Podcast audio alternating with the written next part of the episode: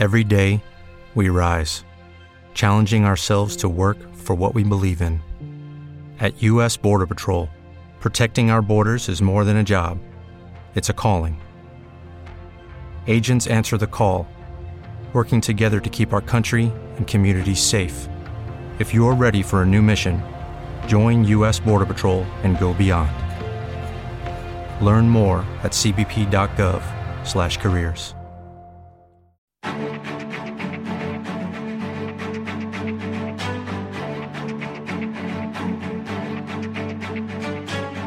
En Capital Intereconomía, el consultorio de bolsa.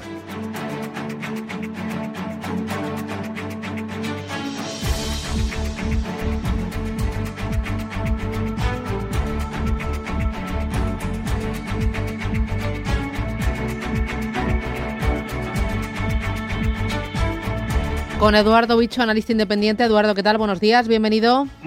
Muy buenos días, muchas gracias. ¿Qué nos vamos para arriba? ¿8.500 y más? Bueno, pues eh, primero está los 8.400, 8.450, que es el nivel que debería superar a poder ser con acompañado de volumen, y los siguientes objetivos pues estarían situados en la zona de los 8.643 en primer lugar y posteriormente ya podríamos pensar incluso en la cota de los 9.000, 9.090 puntos.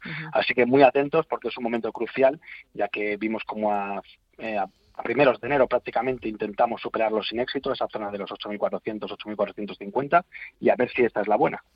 Oye, eh, ¿algún valor que digas merece la pena, hay que estar dentro? Bueno, eh, quizá los que se han quedado más rezagados. Ya comentábamos la semana pasada el caso de IAG con la superación de los dos euros, eh, tiene bastante potencial. Valores como, por ejemplo, Repsol, que también se habían quedado bastante rezagados con respecto al resto del mercado. Así que, bueno, hay algunas oportunidades, pero sobre todo pondría el punto de mira en aquellos valores que, que no han estado subiendo fuerte, como puede ser el sector de las renovables y demás. Así que creo que sí que hay oportunidades ahora mismo, siempre y cuando el IBEX 35 sea capaz de superar esta, esta resistencia que hemos comentado. Fantástico. Vamos con los oyentes, Rubén. Tenemos, eh, recuérdanos los teléfonos, la forma de, comunicarse con nosotros. El teléfono fijo para que nos llamen eh, directamente 915331851 y el WhatsApp para mensajes de texto de audio 609224716. Empezamos por ahí, Ana. Dice, ¿qué le parecería entrar en ferrovial, soportes y resistencias? Vamos a ver. Eh, no comenta... Vale, no, no las tiene en cartón, vamos. Bueno, en el caso de Ferrovial, eh, es un valor que sí que hemos recomendado en, más de una ocasión, es un valor que por fundamentales sí que la verdad es que tiene buen, buena pinta, pero desde el punto de vista técnico hay que estar muy atento a que no pierda eh, niveles de soporte claves, como es por ejemplo la zona de los 19,70 euros. La pérdida de este nivel podría dar lugar a un nuevo tramo bajista con objetivo en los 18 euros, que son los mínimos que vimos en, a, principios del mes de, de noviembre del año pasado. Y en cuanto a resistencias, muy importante la superación de los 20 22 euros por título, ya que en el caso de que viéramos un cierre por encima de esa cota, el siguiente nivel objetivo estaría situado en los 24 euros aproximadamente, que ya actuaron como resistencia en noviembre, diciembre del año pasado. Así que de momento muy atentos a ese nivel de, de soporte de los 19,70 euros. Vamos al teléfono, Pedro, buenos días. Buenos días. Díganos. Eh, sí, quisiera preguntar por, por usted. Eh, las tengo a 10 por, sí. Sí, las tiene a 10, decía Pedro. Sí, y a ver qué puedo hacer, que me den soporte y resistencia y a ver si hay que mantenerlas o hay que venderlas, me den su opinión. Muy bien, gracias Pedro por llamarnos. A usted. No, no, no me corte el teléfono. Vale, le dejamos al teléfono, Pedro. Bueno, en el caso de Soltec es cierto que bueno, pues el recorrido que lleva la compañía hace complicado ver un histórico más amplio que pues octubre del, año pasado cuando, cuando salió a cotizar. Y sí que es cierto que ha perdido niveles de referencia como es la media de 60 sesiones tras la pérdida de los 10,49 euros y ahora mismo está en una tendencia bajista tanto de corto como de medio plazo. Los niveles que debe vigilar eh, eh, son en primer lugar la zona de los 7,85 euros y posteriormente los 6,95 euros. Esos 6,95 euros eh, sirvieron como un pequeño soporte en diciembre del año pasado y por lo tanto eh, si lo pierde podría dar lugar a un nuevo tramo bajista. Así que de momento muy delicada la situación para Soltec y aprovecharía cualquier rebote hasta niveles de 9,30, 9,40 para deshacer posiciones porque insisto que el aspecto técnico es bastante malo aunque no tenemos datos suficientes para hacer una valoración más allá de, los meses que lleva cotizando. Hmm. Pablo de Madrid dice, me gustaría que me analizaran Repsol y ENCE desde el punto de vista del medio plazo con sus soportes y resistencias. Vale, vamos a ver. Bueno, en el caso de Repsol, como hemos comentado al, principio del programa, es un valor que, sí que me gusta porque creo que se ha quedado bastante rezagado con respecto al resto del mercado eh, y que a pesar de todo ese auge en las energías renovables en general, pues creo que sí que lo puede hacer, lo puede hacer bien y sobre todo creo que en los niveles en los que está cotizando y a las valoraciones actuales todavía le puede quedar eh, potencial de, de revalorización.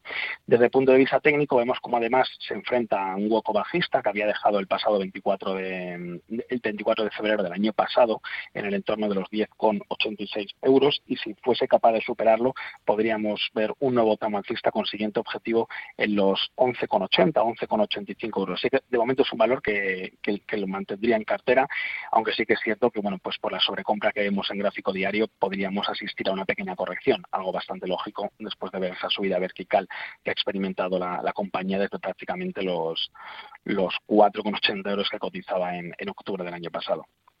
Y con respecto a... Ah, sí, ENCE, que nos quedaba, perdona, sí. Sí, y con respecto a, a ENCE, eh, en ENCE que estaba pensando en entrar. Eh, pues lo mismo, te leo por aquí. Eh, sí, soportes a medio plazo, soportes y resistencia, sí. Vale. Bueno, en el caso de ENCE hemos visto cómo ha sido capaz de superar eh, un nivel importante de resistencia, como era la zona de los 4,03, que durante el 2019 había servido de, zona de, resistencia clave, intentándolo superar sin éxito en numerosas ocasiones, y ya hemos visto cómo ha sido capaz de superarlo. Ahora lo importante es que no vuelva a perder esa zona de los 3,90, 4 euros, en cuanto a nivel de soporte se refiere, y en cuanto a zona de resistencia, el primer nivel objetivo lo tenemos en, la zona de los 4,58, 4,60 euros, sería el primer objetivo que tiene a corto plazo, y posteriormente ya podríamos irnos hasta niveles de 5,15, 5,20. Así que de momento sí que es un valor que me gusta, siempre y cuando no pierda esa zona de 3,90 que tanto le ha costado superar. Antonio, buenos días. Buenos días. Quería preguntar por Bolsa de Mercado, ¿cuándo empezará a cotizar? Y otra era mitad si se podía entrar ahora. Vale. A los precios que está. Gracias. ArcelorMittal y, y BME, cuando empezará a cotizar. Eh, Eduardo, ¿qué sabes tú de esto? Porque salió de, dejó de cotizar con el tema de la OPA, ¿no? Exacto. Eh, Six. No, no, sí, pero no tengo ni idea de cuándo. La verdad es que no desconozco totalmente la situación de BME. Me quedé como lo que has comentado en el tema de la OPA y poco más. Me ha pillado un poco fuera de juego la pregunta. Ya, ya, a mí también, la verdad. Cuando bolsas y mercados se joña la cabeza y lo primero que es la OPA. Durante el boletín que nos vamos a ir, en cuanto le cuando respondas por ArcelorMittal, nos vamos a ir al boletín a ver si sabemos algo más. Claro, sí, sí, lo miramos. Bueno, y en el caso de, de ArcelorMittal, Estamos viendo una formación de consolidación alcista. Hay que recordar que este valor viene pues prácticamente pegando una subida bastante vertical desde noviembre del año pasado, donde cotizaba en 11 euros y medio, hasta los máximos de 21 euros que veíamos eh, a principios de, este año. Y ahora mismo en gráfico diario estamos viendo cómo está aguantando bastante bien la media de 60 sesiones, que es una media que sirve bastante bien en este, en este valor.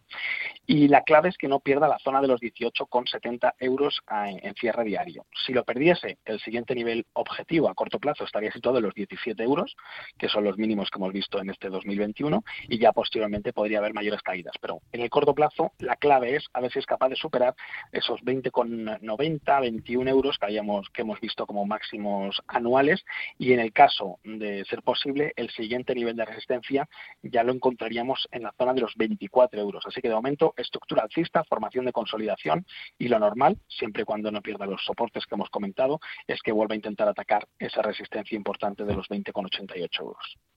Antonio, buenos días. Hola, buenos días. Eh, le, voy a pedir que nos deje la pregunta y se la va a responder Eduardo, perdónme, después del, boletín, ¿vale? Pues muy bien.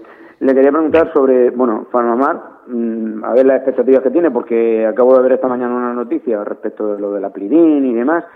Eh, y luego también tengo algunas tecnológicas como de Estados Unidos, como por ejemplo Snowflake, tengo también, bueno, Tesla también, y, bueno, a ver si me puede decir qué pasa con estos con estos mm, títulos, porque resulta que están pegando una caída brutal de, desde máximos y no sé al final qué hacer, si seguir con ellas y aguantar o, o, venderlas directamente. A ver si me puede decir algo, no Perfecto, Antonio. Pues después de las noticias, lo dicho, le responde Eduardo Bicho.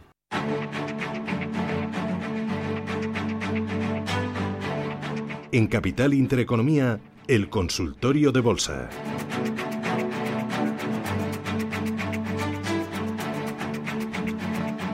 Dieciocho minutos de la mañana, ahora menos en eh, Canarias. Acabamos de conocer PMI manufacturero de la zona euro, Eduardo. Ha salido bastante bien. 57,9 puntos en febrero desde los 54,8 anteriores. Se esperaba una lectura de 57,7. Así que dos décimas mejor de lo esperado. Debería ser más gasolina para las bolsas, sobre eso que hablábamos al principio, de que miran hacia arriba. Sí, además vemos como el IBEX está intentando superar los máximos diarios y vamos a ver esos 8.400 puntos que comentábamos al principio, pero sí, obviamente cualquier dato positivo como, como este tendría que seguir animando las alzas en, los mercados.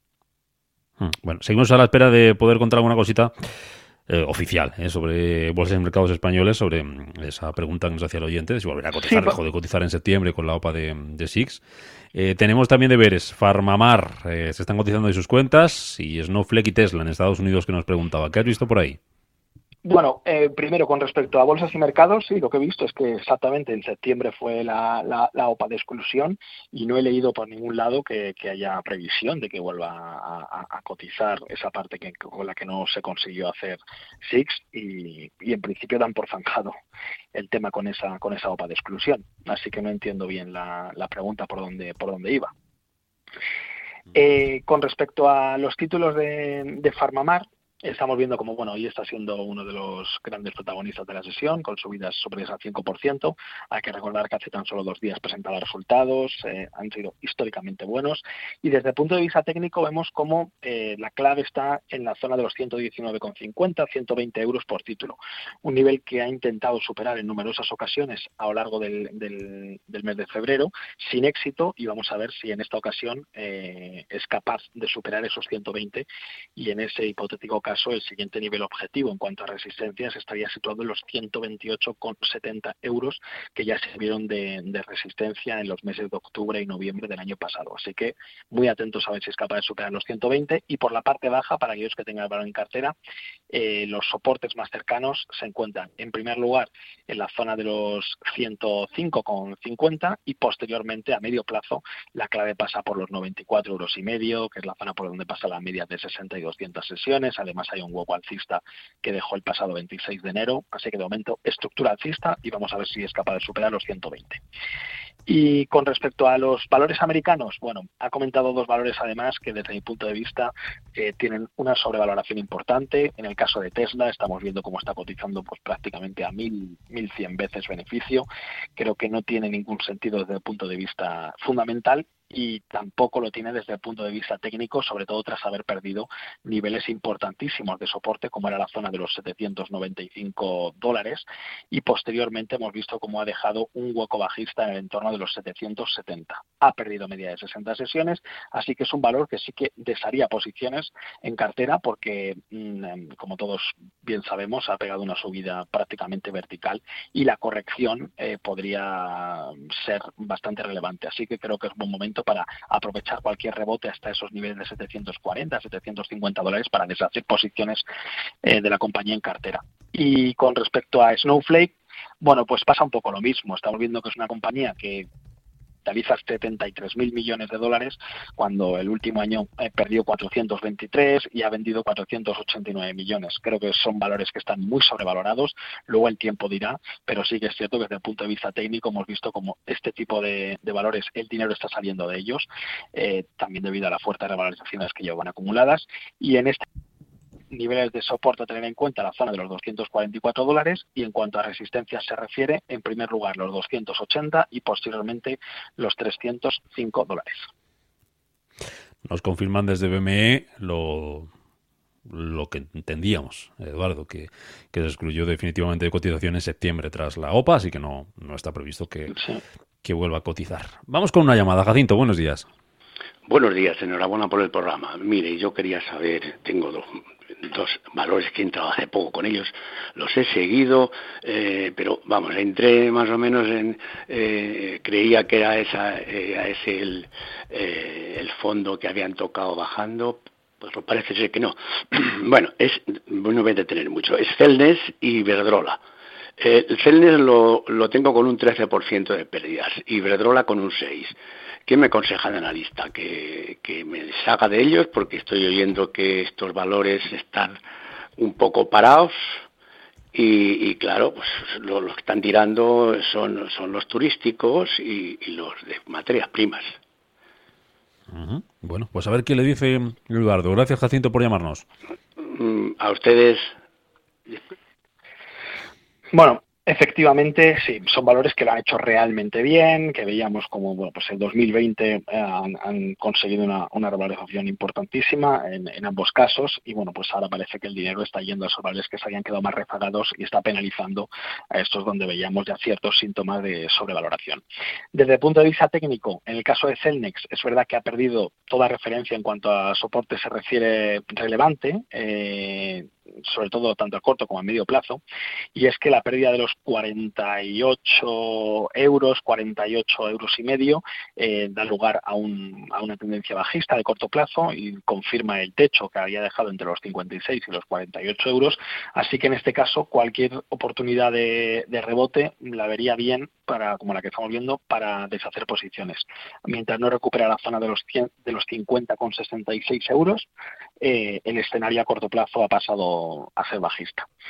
Y en el caso de Iberdrola, vemos una estructura similar en cuanto a que ha perdido dos referencias, como son la media de 60 y 200. Es cierto que a corto plazo vemos como los principales eh, indicadores técnicos, como el RSI y el MAC, nos muestran ciertos síntomas de sobreventa y eso podría dar lugar a un rebote, que a lo mejor le llevase hasta niveles de 10,70, entre 10,70 y 10,80 euros.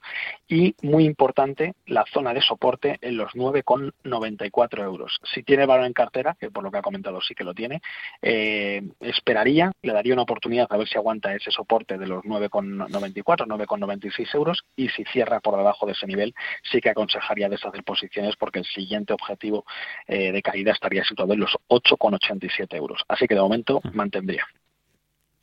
Tercer Antonio de la mañana. Antonio, ¿qué tal? Buenos días. Hola, buenos días. Díganos. Hola. Sí, díganos, díganos. Ah, pues disculpe, pensaba que ¿se me oye bien que tengo los auriculares? Sí. Vale, pues mire, paso a, la consulta. Eh, le agradezco la atención y, bueno, eh, le comento, tengo varias acciones eh, con, con pérdidas. Mm, una es EDF, Electricité de France, que compré en torno a los, a los 12 euros y bueno, y, que voy perdiendo un porcentaje del 20, el 25, últimamente ha subido un poco.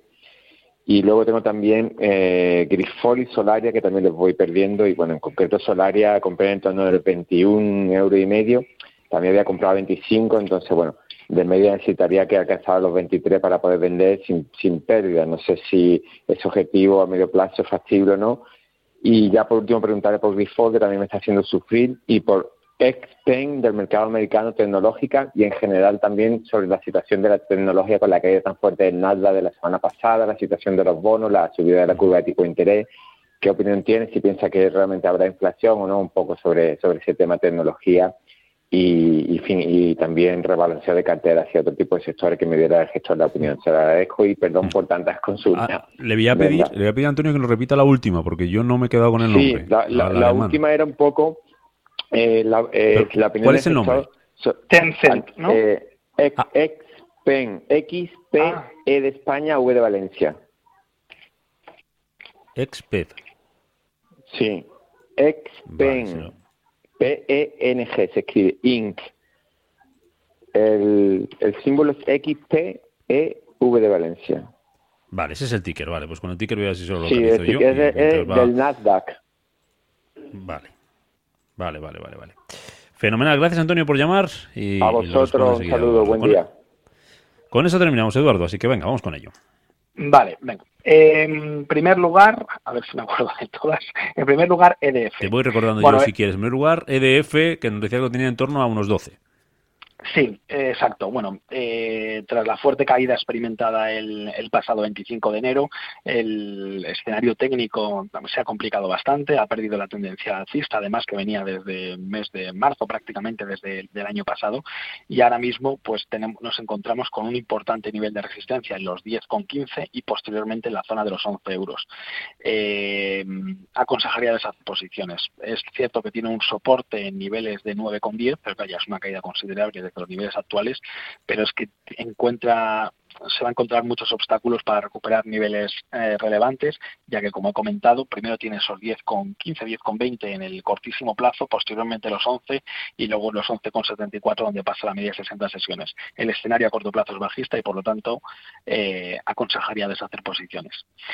En el caso de Teníamos Solaria, Solaria, ¿no? nos decía Sí. a 21 y medio, también a 25, tendría que hacer un promedio de unos 23 para poder vender sin pérdidas. Sí, bueno, en el caso de Solaria, tras asistir a la pérdida de la media de 60 sesiones, el siguiente nivel de soporte se sitúa en la media de 200 sesiones, que ya en el pasado ha servido también de, de apoyo, y en este caso pasa por la zona de los 16,80 euros. Así que esa es la referencia que tiene que tener en cuenta. Es cierto que tras la caída experimentada desde los máximos de enero, eh, los indicadores han descargado perfectamente la sobrecompra. Es más, en muchos en algunos de ellos empezamos a notar los ciertos síntomas de sobreventa. Así que vamos a ver si es capaz de aguantar esa zona de los 16,80 euros y rebotar desde ese nivel. De lo contrario, o sea, si asistiésemos a un cierre por debajo de ese nivel, aconsejaría deshacer posiciones, ya que el siguiente nivel de soporte lo encontramos bastante más abajo, en el entorno de los 13 euros y medio aproximadamente. Mm, Eh, siguiente, Grifols. Bueno, en el caso de Grifols, eh, vemos cómo, eh, bueno, es- tras la fuerte caída experimentada desde los 26 euros en este último tramo bajista y tras alcanzar los máximos anuales en, el mes de enero, vemos cómo ha perdido las medias, ha perdido niveles de soporte importantes como es la zona de los 21,40 euros y en este momento el soporte más cercano eh, se encontraría en los 19 euros y medio. Así que mucho cuidado con el valor. También aconsejaría cualquier rebote para deshacer posiciones porque desde el punto de vista técnico, mientras no recuperase niveles de 23,73 en primer lugar y 24,90 en segundo lugar, eh, el escenario no es muy positivo desde el punto de vista técnico. En la última, eh, XPen era con el ticker XPEV. No sé si lo tienes. Sí, lo tengo aquí. En el caso de Xpeng, eh, bueno, encontramos un nivel de resistencia en la zona de los 38 dólares, un nivel que ya sirvió de soporte el pasado 28 de, diciembre de 2020 y que ahora mismo actúa como resistencia. Eh, si no es capaz de superarlo en el corto plazo, lo normal es que asistamos a un, nuevo tramo bajista con siguiente objetivo que ya nos tendríamos que ir hasta la zona de los 27,40 dólares aproximadamente. Así que mm, ha perdido un nivel importante, aconsejaría deshacer posiciones y solo me plantearía tomarlas siempre y cuando supere, eh, a poder ser con un volumen superior a la media de las últimas semanas, la zona de los 38 dólares por título. Pues con esto nos quedamos. Eduardo Bicho, analista independiente. Gracias, como siempre, en nuestro nombre y en el de los oyentes. Hasta la próxima. Muchísimas gracias a vosotros.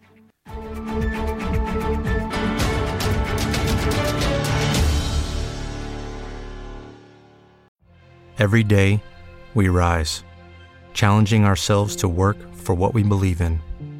At U.S. Border Patrol, protecting our borders is more than a job, it's a calling. Agents answer the call, working together to keep our country and communities safe. If you're ready for a new mission, join U.S. Border Patrol and go beyond. Learn more at cbp.gov/careers.